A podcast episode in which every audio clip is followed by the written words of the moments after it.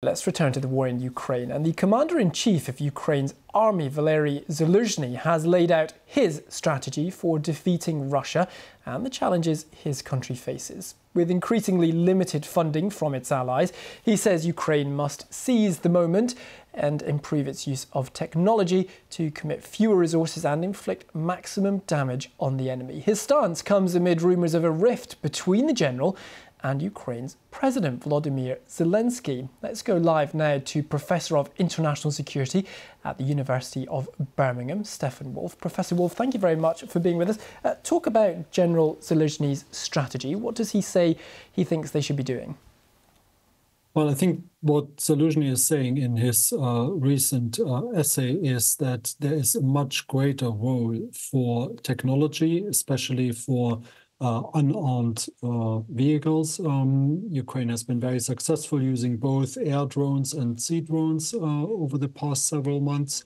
And Zaluzhnyi wants this to be better integrated into Ukraine uh, military uh, doctrine. Uh, that, in his words, would require both more support from state institutions, better financing, more flexibility, but probably also different types of training of new personnel being brought into the armed forces. Uh, well, it's interesting you mentioned funding because uh, Ukraine only has a, a limited pot. It's been relying heavily on support from both its European allies and in the United States. We heard earlier on this week about the funding approval in Europe. It's still pending in America. Are there backup plans in case it doesn't come?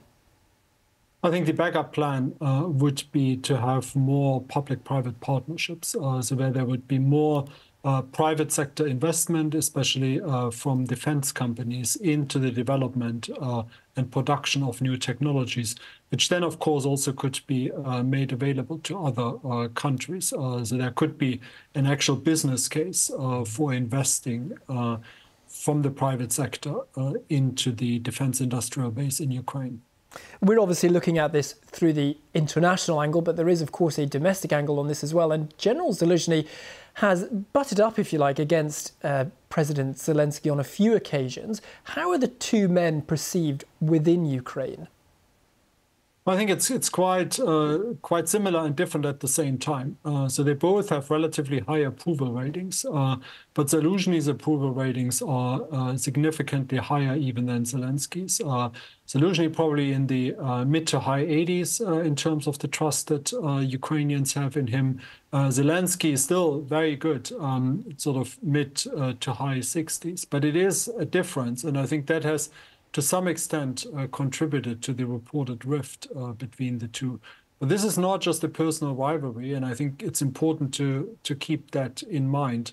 This is really also a difference uh, in terms of the general strategic direction of uh, the war, where Zaluzhnyi, I think, um, has uh, his feet more on the ground, has a better grasp of what is actually possible uh, for Ukraine where Zelensky primarily makes uh, uh, very aspirational uh, statements about uh, the full recovery of uh, Ukraine's um, territory, which Zaluzhnyi doesn't deny uh, is feasible and desirable, but they probably differ quite significantly over the methods and the time frame within which this can be achieved.